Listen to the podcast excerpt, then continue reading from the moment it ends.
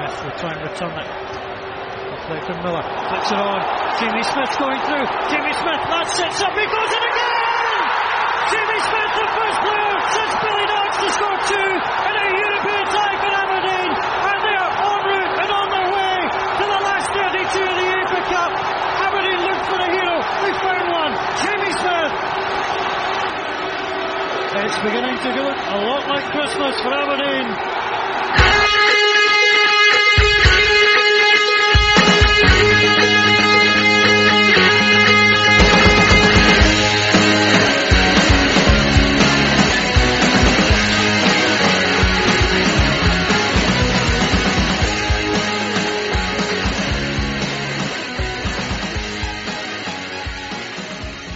And welcome to the latest By the Minute Aberdeen podcast.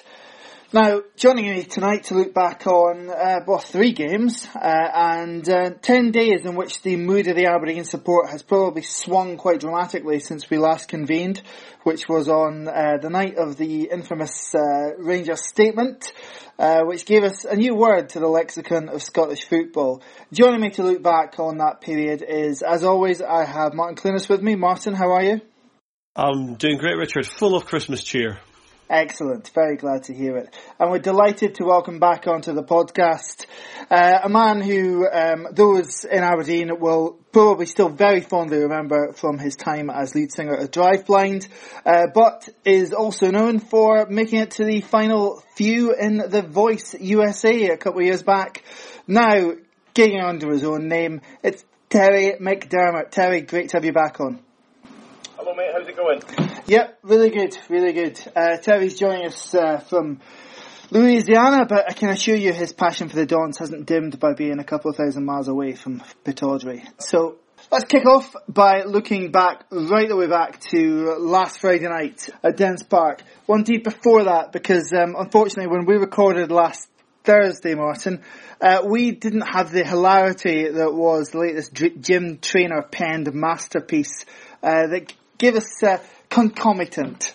I know, I think it's been well said by pretty much every Scottish football fan, but the, the banter years at Rangers are really never going to end, are they?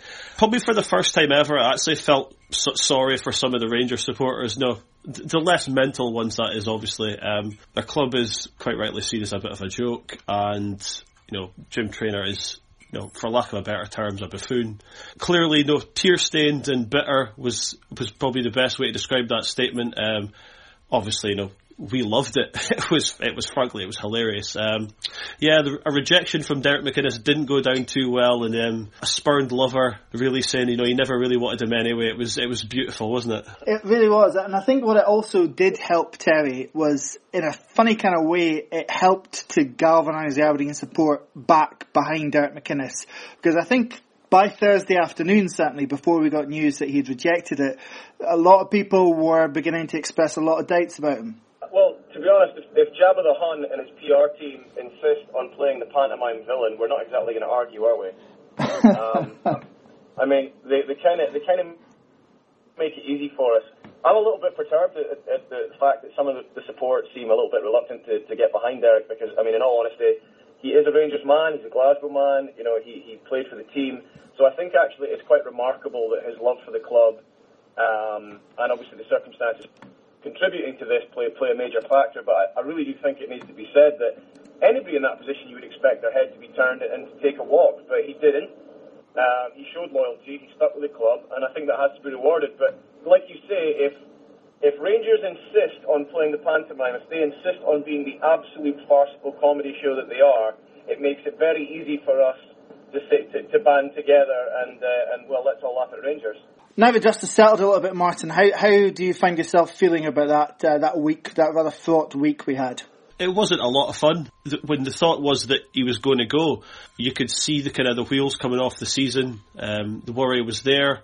Um, definitely, it wasn't it wasn't a great time to be to be an Aberdeen fan. I mean, some of the stuff online was pretty was pretty horrible. As we're as we're going to discuss later in the show, I think that you know it's been turned around, and I mean, you know, there was even there was even a chorus of oh Derek McInnes on um, Saturday lunchtime, so uh, it's not too bad. Yeah, there absolutely was, and um, I think again it helped that we had a game the very next night. Um, that was at Dens Park, Now, really, I think uh, what we should express here is a, a, note of thanks to, to Paul Sheerin and Barry Robson who'd taken training for a couple of days that week and were probably as much responsible for that very hard fought, pretty ugly 1-0 win at Dens Park as anybody else was. But again, the atmosphere amongst our away support, it was mocking the Rangers statement with that banner. It was getting behind the team. It was getting behind Derek McInnes. Any watching press will have to no doubt that there was a sense of unity there. Think we've, we've, we've had it very good lately. Maybe some younger Aberdeen fans, uh, you know, this might all be very new to them, but I mean, if you're long enough in the tooth, you know what it was like when we were a very solid team, particularly in the, the early 90s when, you know, it felt like it would just go and go. And we've also known what it's been like to have the, the, the rug taken from under us over the last 20 years as well. So we've had it really good lately. So I think that the whole McInnes Rangers debacle, I think, kind of shook the foundations a little bit, and it was kind of a little remember of the bad old days. But yeah, I think uh, I think the outcome was right. So Dens Park was, was perfect. I mean, the timing was great. And it, the victory kind of reassured us, oh, okay, we're back on course and off we go. So, yeah, a bit grim for a win, but I, I think any result that night would have, would have been the ideal, uh, the ideal end because we just needed to get back on track. And yeah, absolutely, Martin. If any evening epitomises the whole, um, you know, it doesn't matter how how badly you play, the win is the win is the win. Then it's that night at Dens, isn't it? It was all about. I mean, every game is obviously about winning, uh, but that one was just a case of it's just to get over the line, get three points. Um, the back in the back in the sport was great. Um, and it's not just Derek McInnes as well. You saw you saw Tony Docherty at the end as well because he's kind of been forgotten in all this. You know that if if McInnes was going to go, Docherty was probably going to go as well. And you saw what it meant to him at the end, getting into it with Neil McCann, really geeing up the support at the end as well. And it was it was great to see. It's like it's not just it's not just about Derek McInnes. No, the the folk, the management team both really want to be here. First goal that evening, first goal for the club uh, for Scott McKenna. Now, um, Terry, you won't have necessarily seen him, seen him in the flesh, but he he has the real build of a centre half, doesn't he? Uh, he looks like, I mean, to use a to use an often used uh, term, he, he, looks like a bit of a specimen. This kid, I mean, he's he's a he's a he's the sort of centre back you would have expected Martin Martin O'Neill to be scouting for Celtic. He's huge. Um, and it's just what you want. You want an athlete centre half who's, who's towering, and it's maybe something that we've been missing. Uh, you know, Mark Reynolds, when he's been on form, was granted it's maybe been a while since we've seen that, but when he was when he came to the club, he was quick, but he certainly didn't have the height. And Scott McKenna looked to me like he might be the package deal. And he showed a touch of a striker, Martin, didn't he, to to get the winner? I don't. I mean, he admitted himself he didn't really know how know know how we managed to get it in there, and it was a bit of a there was a bit of luck there, you know. But if you if you don't, you know, at least try and stick a leg out, take a chance, you know. And we and we were no, we were well worth the win. Um, but it was no, there was a touch of fortune about the goal, but um, yeah, it was great for, great to see him get his first goal, and you know, hope. You know, I'm going to pretty much assume he's going to be in the side for a long time to come. Let's hope so. And you know, here's to many more. Yes, but then again, we all thought Zander Diamond would have 50 caps by now. So. yeah. Yeah. Enough said about that. I'll let the uh, laughter die down on that before we move on to the next uh, topic, which is we rolled on to McDiarmid Park, Perth. St Johnstone usually a very, very difficult opponent for us, but especially under Tommy Wright. And um, we'd beaten them 3 0 earlier on in the season at Pittodrie and maybe one of our more coherent performances. But I don't think anybody was necessarily expecting a repeat as the side seemed to be still finding their feet uh, post that poor run of form whilst the speculation continued about Derek McInnes' future. Now, uh, the selection, Martin, it was quite intriguing because it was the exact same 11 that had played St Johnstone in the home match. I, I don't think that's coincidence, is it? I think it's a case of maybe Derek has thought about a system and a style of player that can actually match up to Tommy Wright, who he's had a lot of trouble against uh, to date. Uh, definitely. I mean, you, you look at the starting 11 and Considine's played a lot of minutes this season and he didn't start. Um, which I thought was quite telling. There's, there is a style of football that Tommy Wright plays. Know, it's it's industrial, shall we say, um, and that that starting eleven. Know, maybe you know you can argue over Stewart or Mackay Steven or Wright. You know, I'm not going to fight anyone if you what of which one of those you want to pick to start. But that was a really strong starting eleven, probably our best starting eleven. St Johnstone barely laid a glove on us all evening. Um, it was so I was watching it back. I was some we actually played some really really good football as well, which you know we've not been great so far this season. You know we've racked up quite a few wins, but it's not been it's not been wonderful to watch at times. There was a lot of talk that no, not just not just from you know out with Pittodrie and out with Aberdeen as well. No, some of us had said it as well that Tommy Wright might have Derek's number. Well, he's not had it this season, and you can't just say, "Oh, the St Johnstone bubbles maybe burst," because here's a guy who kind of keeps getting linked with these kind of maybe slightly better jobs, and his name's always there or thereabouts for Tommy Wright. But no, Derek Derek has got his number now, and we absolutely played him off the park. Yeah, it was a very very convincing win, but the first goal is always crucial, and. Um, you know, it's a man who's been seemingly written off quite a few times who got it to scored a hat trick against St Johnstone early in the season, and it's a very very smart finish, isn't it, Terry, by by Adam for the first goal. Um, it's just epitomises what he's about when he gets given decent service. I think that's the frustration. You know, we're a, we're a team of we don't we certainly don't have the resources of the likes of uh, Celtic and dare I say the other cheek, but it seems like when we plug one hole, another appears because we've got the likes of Adam Rooney Obviously, we've got Stevie May now as well, fantastic. Um, but we don't have the, the kind of consistency in service. And uh, I think Rooney, far more than May, is uh, absolutely uh, dependent uh, with his style of play on that, that really accurate final ball, that, that, that ball across the six yard box, which is going to cause all kinds of problems. And you got to feel for him because he's putting in the effort and he's, he's you know he's, he's certainly doing all the right things in the work, but he's just not getting the ball to feet. Um, he's not a back to goal striker as much as Stevie May is, so he's dependent on those crosses coming in, and we're, we're just not doing it. So, so to see him grab one when it is coming in is fantastic, and he, he's doing a lot of work. Yeah, it, it, does feel, Martin, as if there's still a kind of feeling out between the, the new attacking uh, wide players, attacking midfielders we brought in, and our existing strike force. As Terry rightly points out, Stevie May can do something like he did for the third goal at Kilmarnock. He can he can pretty much create something out of very little. Rooney is a is a predatory penalty box striker. But tellingly, the assist from Greg Stewart for that first goal last Wednesday was also Greg Stewart's first assist of the, first assist of the season. Uh, before Saturday, there'd be, only been one assist from Mackay Steven and nothing from Scott Wright. So it wasn't working for Rooney and it wasn't working for the guys supplying Rooney either. That's probably why know, like I said a, a, moment ago there, that it's not been great to, great football to watch. You know, despite the despite the victories, um, you know, you're looking at Greg Stewart, Stewart. Okay, he's on loan. He's came with a. He's got a pretty, pretty decent reputation. You know, he's. We know he's a good player. We've seen him play for Dundee. We've seen him do good things there. You know, it didn't take. It didn't work from at Birmingham. So he's here to try and rebuild his rebuild his reputation a little bit. Maybe get back in their squad. Who knows? Maybe he wants to come here full time. It was great to see him get, get his first assist. We need, need we need more of that from him though. He doesn't he's not much of an athlete, so he's not going to be bombing up and down the wing. He needs to contribute more in terms of assists. And one's great, no, but but him and Mackay Steven and Wright as well. we we need more from them. Terry, I guess this is really maybe one of the uh, drawbacks to Derek McInnes's tried and tested recruitment strategy of going and picking up guys who've gone down south in the SPFL, maybe struggled, maybe struggled for game time, or maybe not even gone down south, gone to Celtic in Mackay Stevens' case. You're picking up guys who, who have got a track record, but they are out of form, and they're not necessarily going to hit the ground running, are they? Uh, the essence of our strategy is that we take gambles. Uh, I think we take gambles far more than, than the teams that we're, we're trying to, to compete with um, have to. Uh, so I think Derek deserves a lot of credit in that regard because uh, some of the gambles, we all know that there's, there's been there's been some duds uh, there's definitely been some players that have come in and it just haven't worked out, but he certainly takes in players that when, from a fan's point of view, when we pick them up, you're like, okay, he's got pedigree and I'm excited to see him.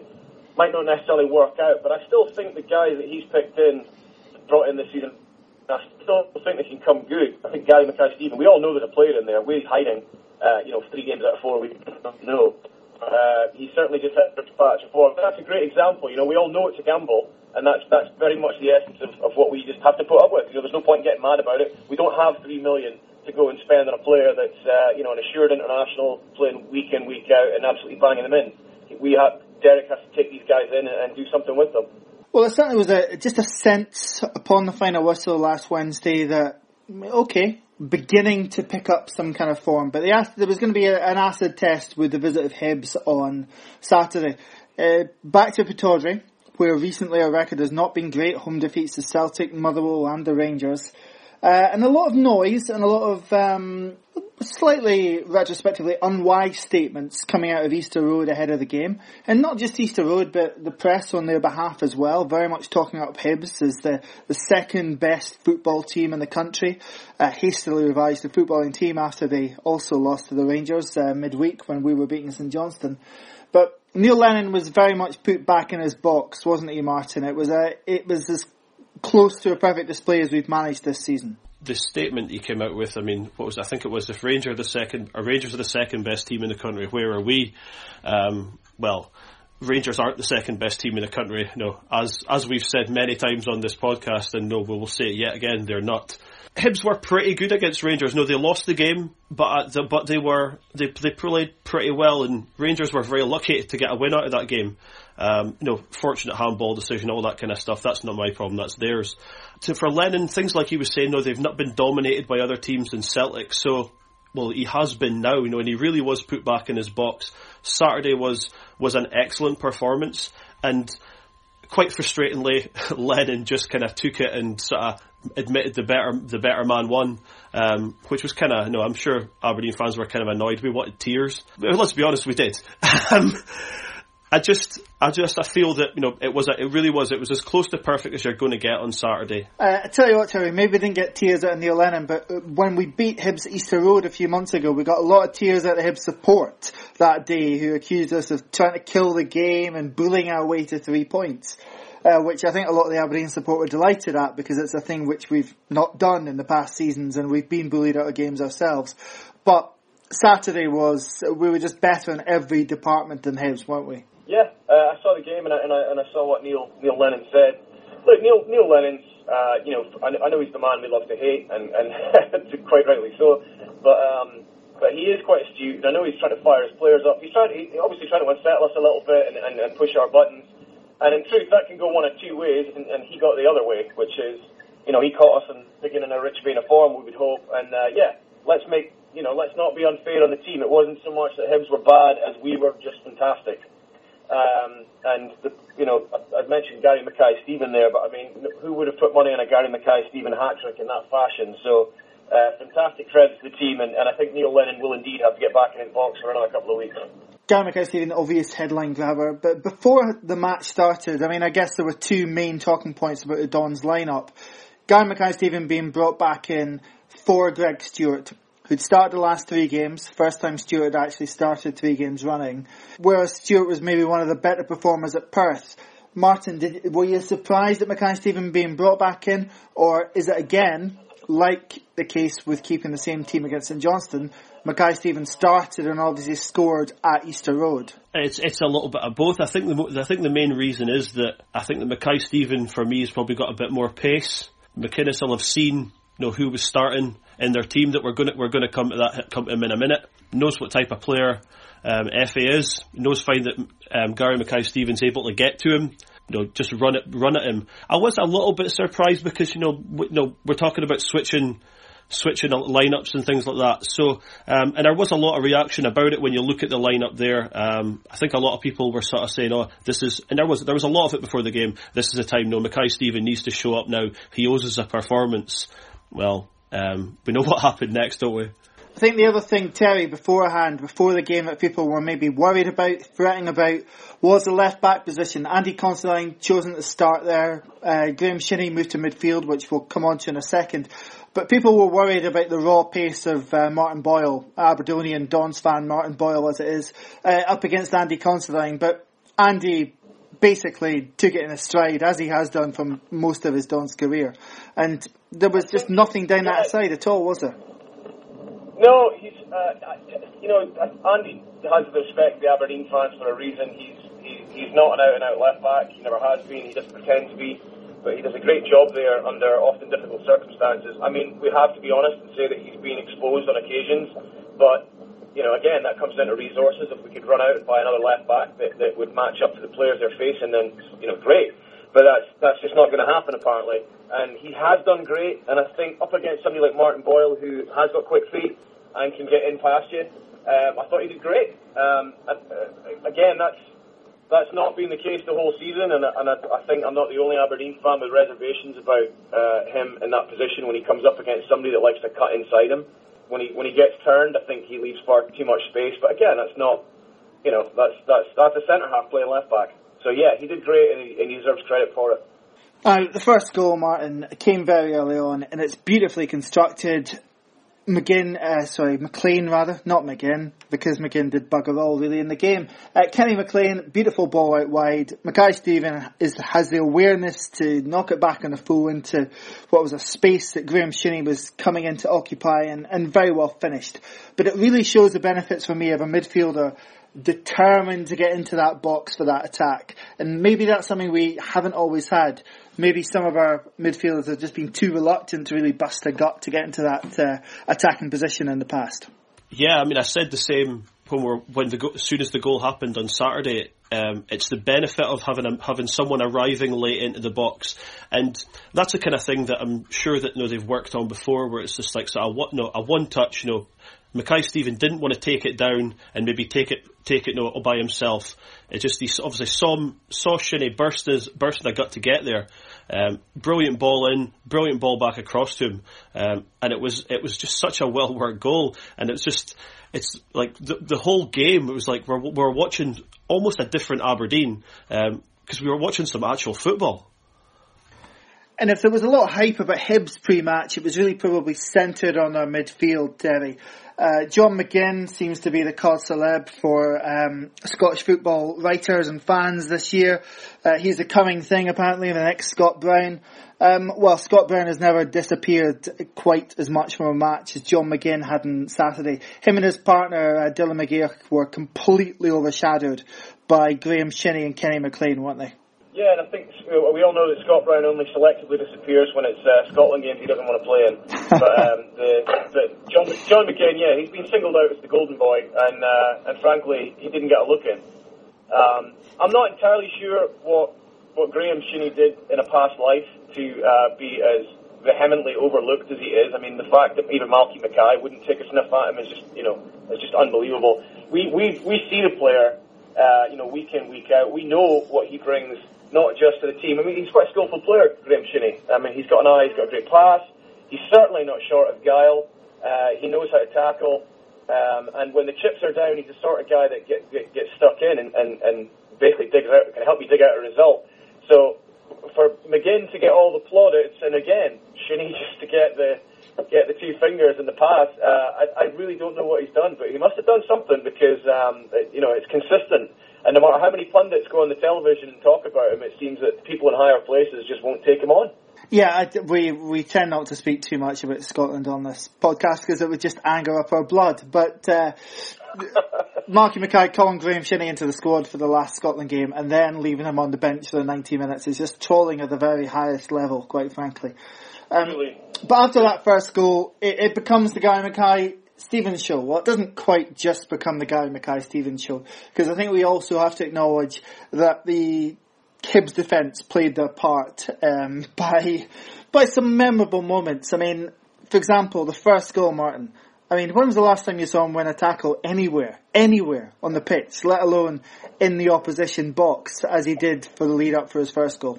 Yeah, um, I don't think I have to be honest. I mean, okay, I didn't see every single minute of every single game he played for his previous two clubs, but uh, he's certainly he's certainly not perform, done that when he's been in a, an Aberdeenshire anyway. Um, just goes to show the desire, though. Maybe the, it's maybe it's galvanised maybe the players as well. Where the no, the manager's staying, they've got something to prove now. They know he's not played every game.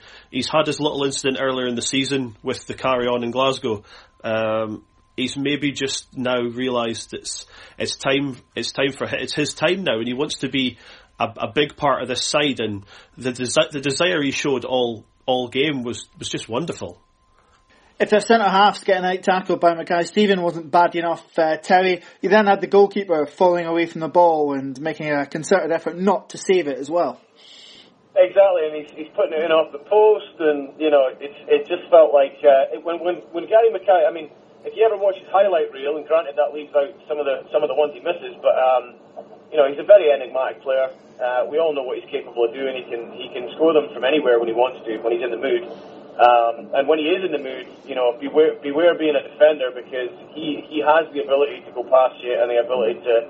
I mean, one of his little touches there not to not to get off the point too much, but he took one little touch. I think I forget which goal it was for, where he kind of just brought the ball back inside uh, against the, the players run a play, and, um, and you know it was. If it, I thought at the time, if it had been by an English Premiership player, or if the touch had been by a Celtic player, they would have been absolutely fantasising on the radio about seeing that again and again.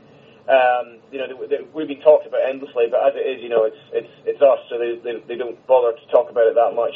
But yeah, when he's on that kind of form, it's it's hard to it's hard to imagine that you know who's you're like who's the other Gary Mackay Steven that we've been watching because this is the player that we all want to see, uh, and this is the player I think we all expected to see. So yeah, I think he I think we know which one, or he should know uh, which which player he has to be if he wants to stay in a red shirt because. Um, he certainly can't. He certainly can't uh, have zero service, zero assists, and then throw one of these games in every five games. It's not. It's not going to. It's not going to cut it.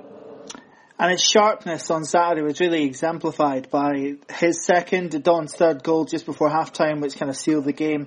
But, you know, we have to salute one of uh, the long-standing Scottish football favourites, Efe Ambrose, for his contribution once again to the Dons. Martin. He's a legend.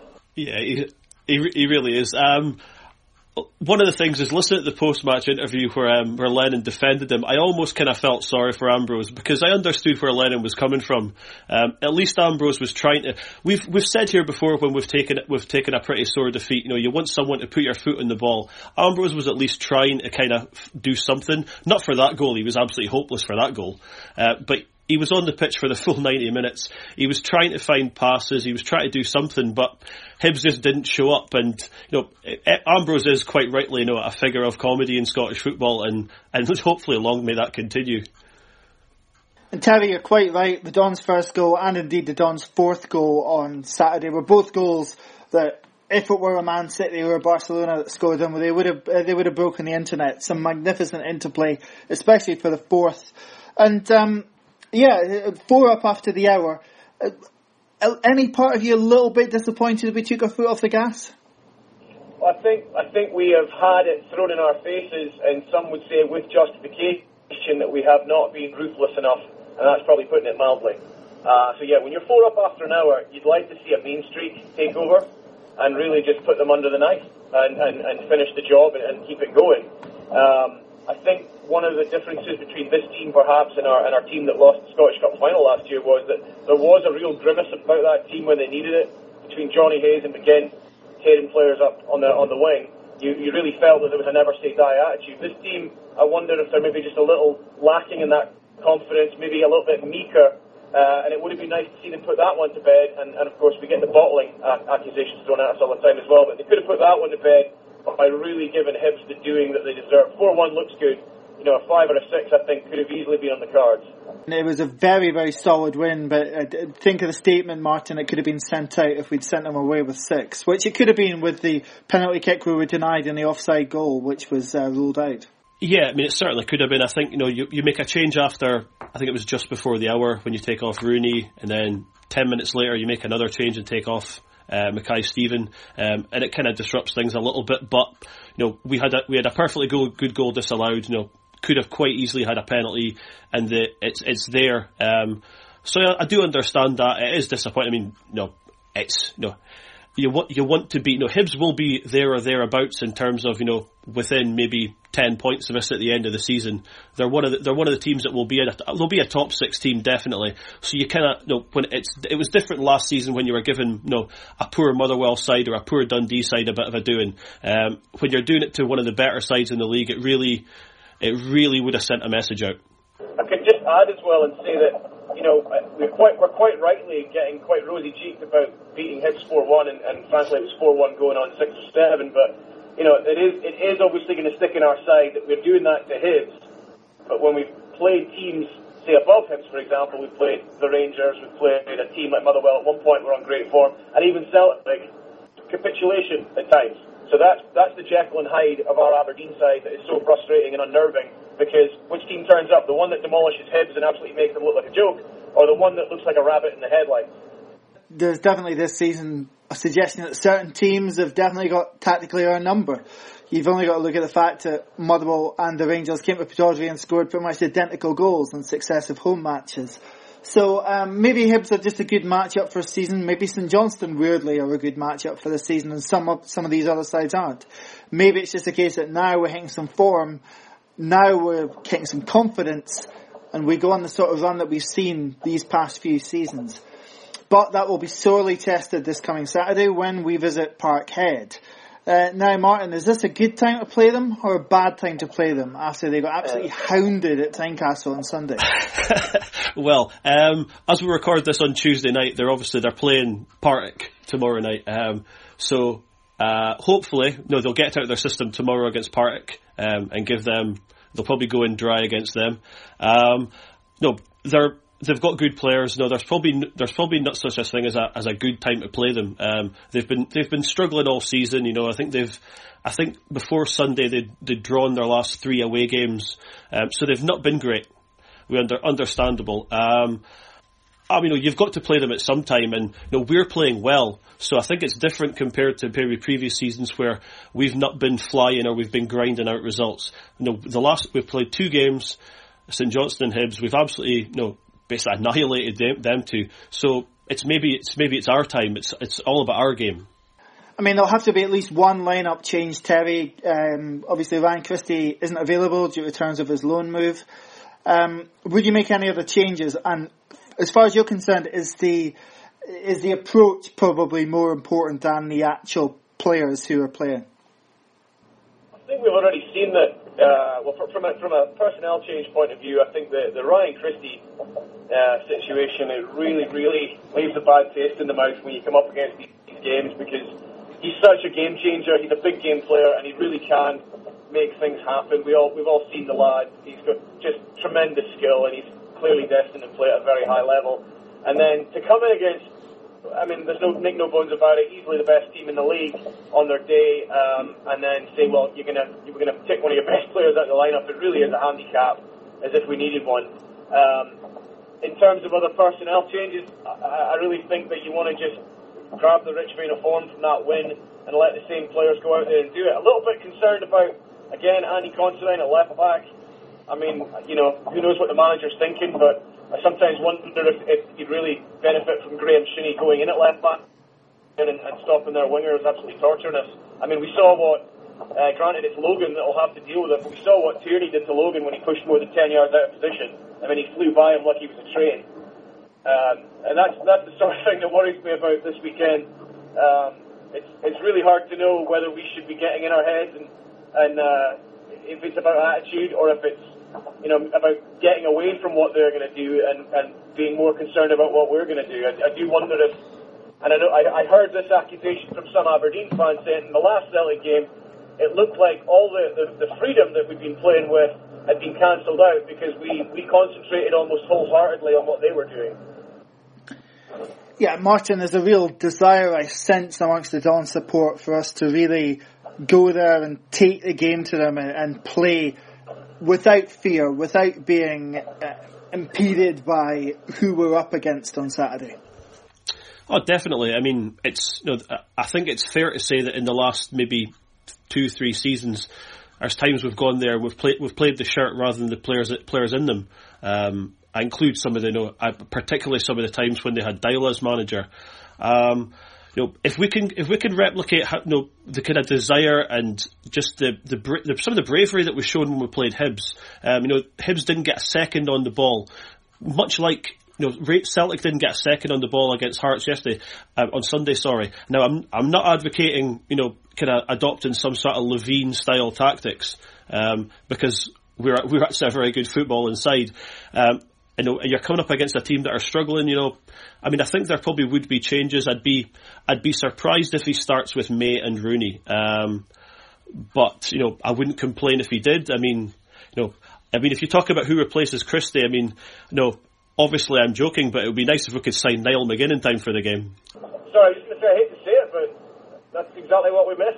Uh, you know, Niall obviously Jonny's completely out with her reach right uh, now, and, and, he's made his choice. But I mean, it's the, the likes of Niall McGinn. Um, there, there's a more consistent delivery, and if, if you're going to play the likes of Stevie May, who let's let's be honest can mix it. He can mix it very well in the box. He's a big, he's a physical lad when he wants to be.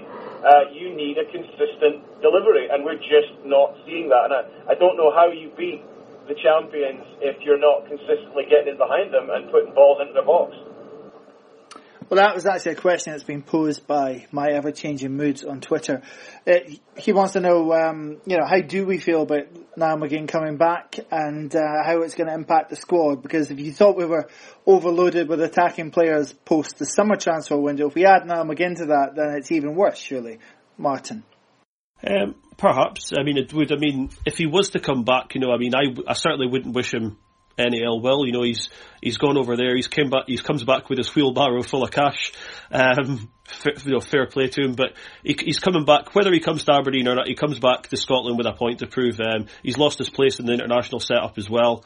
Um, he is still a very good player. Um, I understand, obviously, that you know you have you have Wright, you have Mackay Steven, and you have uh, Greg Stewart. So there is obviously you know wide players there that someone's going to miss out. You know, you can even include Frank Ross in that as well, who's I think would probably still be injured for Saturday anyway. Um, so we do have what you could say is an embarrassment of riches. I know we've we've bemoaned that um, Greg Stewart hasn't been hasn't been delivering really. Um, he was very he was very good against St Johnstone, but as you quite rightly pointed out, you know he's he's not exactly been been racking up the assists and, and goals, has he? So um, if if McGinn was to come back, I mean he's probably you know, he's e- probably equal with Mackay Steven as being, you know, the, one of the better options we would have in that kind of position. It's a question that might well be redundant anyway, Terry. I actually get this funny feeling, and yeah. it's not based on being in the know at all because we're resolutely, proudly not in the know on this podcast. But I get the feeling that we will, a funny feeling that we will miss out on Niall. But fans obviously are very, very keen to see us bring through guys like Scott Wright and guys like Frank Ross and surely bringing back a 30 year old Niall McGinn is just another barrier in their way. I, I, think there's actually, sadly, some truth to that. The heart would say, you know, the heart would say, uh, yeah, come on Niall, come on back. We know you love the club. We want you to, to jump in, but it, it comes at a price.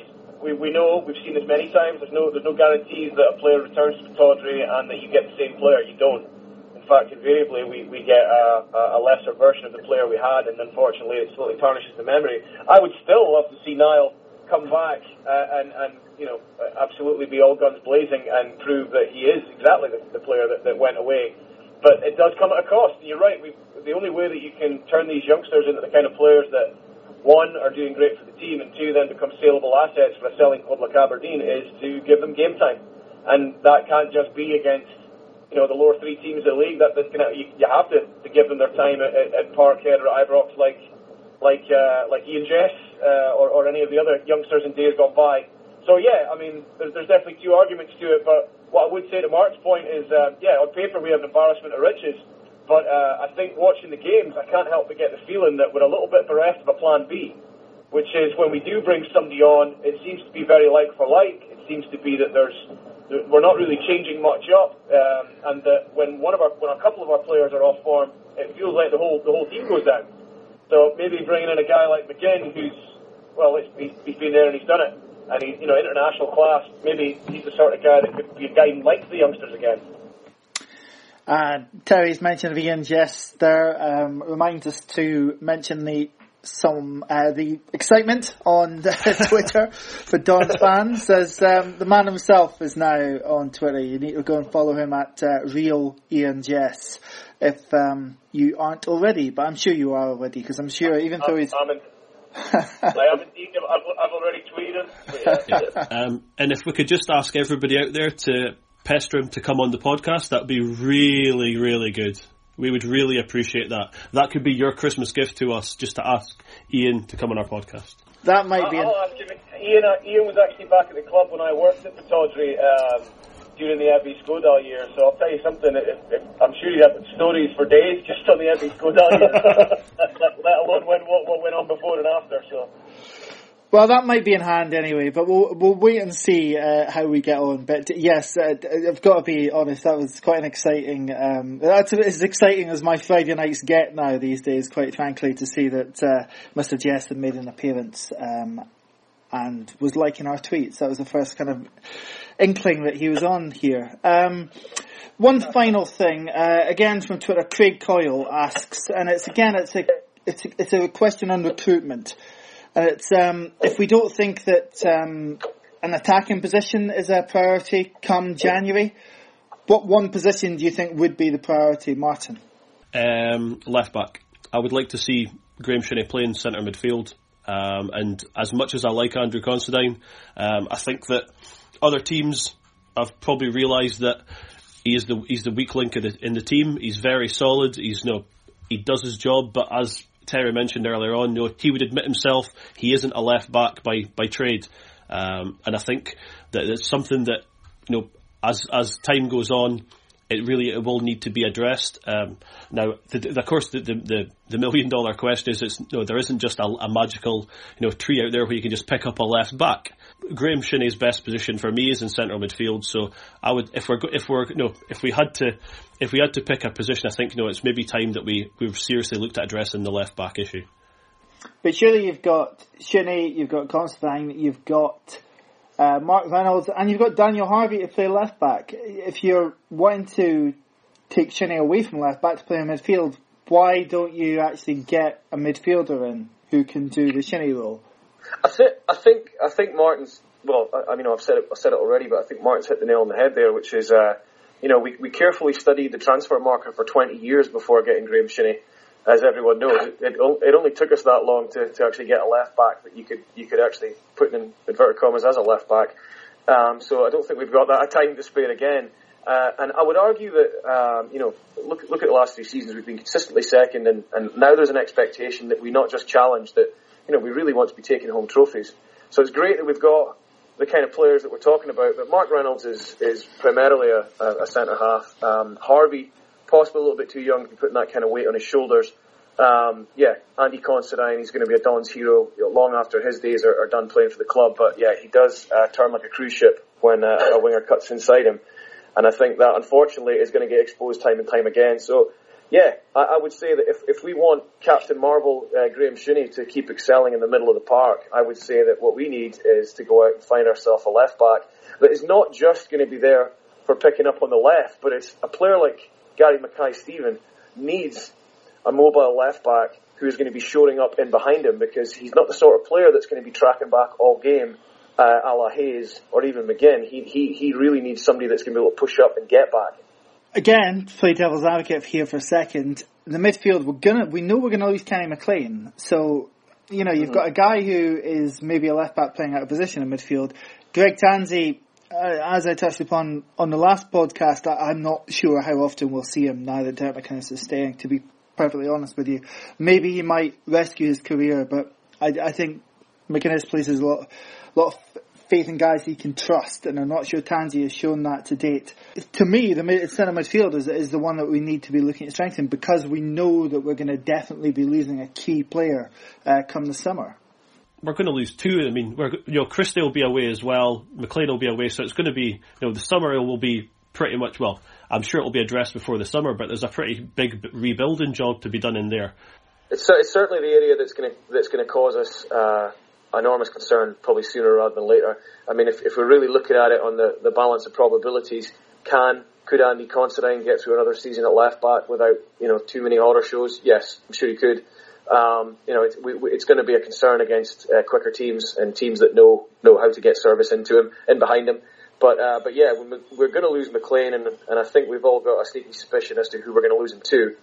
Um, so it, yeah, it's it's going to be, and we may very well want to cash in in January um, if, if circumstances change, especially with the way this season's gone. Who knows what's going to happen? Um, so yeah, maybe it is. Maybe a midfielder is comes in. It'd be nice if we could find another Graeme Shinnie who could play left back in midfield, and we could have be swapping them out all day long. We talk about the league getting harder with Hearts and Hibs coming back up, and the Rangers making their first entry into the Premiership. But um, what is definitely going to get harder, especially if the Rangers appoint a British manager and go to a more British-based recruitment system, is recruiting guys. You know, we, we, had a kind of free run for a while, didn't we, of the best young Scottish talent, who we could afford, obviously. We couldn't go and buy Ryan Gauld or anybody like that, but able to pick up McLean unopposed, things like that. You know, we had a, we had a free run.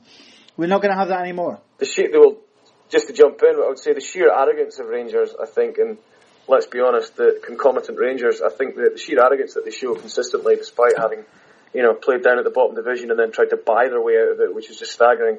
You know, so long as they've got the likes of Jabba the Hun uh, and his PR company going, so long as they continue to be the comedy show, I wouldn't give them enough credit to suggest that they're going to change their buying strategy and start buying up the best Scottish players because they still think, they still think, you know, their fans still think that they're in with a shout for Neymar. you know, they, they, still they still think that that's the, the planet they're living on. I mean, it's it's ridiculous. It's utterly preposterous. But I'd be delighted if they continue to think like that because they will continue to spend millions and millions on absolute duds even if it's not them, Martin, I mean, Craig Levein in particular, well, to, to be fair, he was probably heavily involved in the rather failed recruitment strategy at Hearts in the summer, but previously his Hearts teams were built on that kind of success, picking up guys at, at smaller Scottish clubs. Yeah, they're going to look at things like that. I mean, you know, but we have to, we have to kind of just look at our business and, you know, you say Kenny McLean was for I don't think we've ever, ever really seen the best of Kenny McLean at, at, Aberdeen, but he's been a very good player for us. Um, you got to look at that kind of level. Um, you know, you look at guys that are maybe at the top end of the, the championship that we could pick up young players. So there has to be guys out there. You know, um, we mentioned the left back situation before. I mean, you know, it's it's a lot different now where you know we went and picked up we went and picked up the, the so-called best left back in the championship about 15 years ago and that was it was Jamie McQuilkin for Christ's sake um, there's got there's got to be better talent out there now um, and I think that Aberdeen are in a position now though where because we've had you know three years three seasons of being being the, the, quite clearly the second best team in the country. There's something being built here. There's there's now stability in the manager role. There's no doubt that he's not going because you know he's probably no. I probably think Derek McInnes will be burnt that bridge to go into that club anyway. Um, so there's a bit of stability there. So it's an attractive place to come. Whereas you know Hearts are still kind of rebuilding, getting up there. Hibs are Hibs are you know probably probably know one of the bigger clubs as well. Um, but there is you know there's young talent. They'll look at Aberdeen they'll see Aberdeen as a as an attractive prospect. I think because you know, we have been up there and we have posed a threat. You know, cup finals, European runs as well. That is attractive to guys. Uh, well, runs might be pushing it, but yeah. Um... yeah, sorry. Come next season, you're quite right to say that runs. It'll be increasingly more difficult in Europe next season. So. And let's not and let's not forget actually that you know we've, we've just gone through every six months we've gone through the Derek McInnes circus, and it starts again in the summer. So you know, it's like who's who's going to come calling for him this time? We'll see. It's, it's going to be a constant problem, and that's just what we're going to have to live with if we want to keep him. Yeah, well, as we've said a few times on the show, I guess the new normal, and uh, we need to deal yeah. with it better. And uh, as fans, and maybe the club need to deal with it a bit better as well. Uh, but uh, that is our show for this week. We'll no doubt come back to talk about the topics of recruitment um, on our last show of 2017, which will be uh, post Christmas and uh, after the party game, I would imagine, just before the transfer window opens and um, the tabloids get their fill of completely made up stories for a whole month. Um, but my huge thanks to Terry McDermott for joining us tonight. Great pleasure having back on the show. Terry, thank you. Thanks very much for having me on. Absolute pleasure. And uh, talking Dons again with us was Martin Clearance. Martin, thanks. Thanks very much. Okay, so three wins in the past 10 days and a trip to Parkhead where they lost 4-0 last time out. Who knows? It could be a very, very happy Christmas. Come on, you Reds.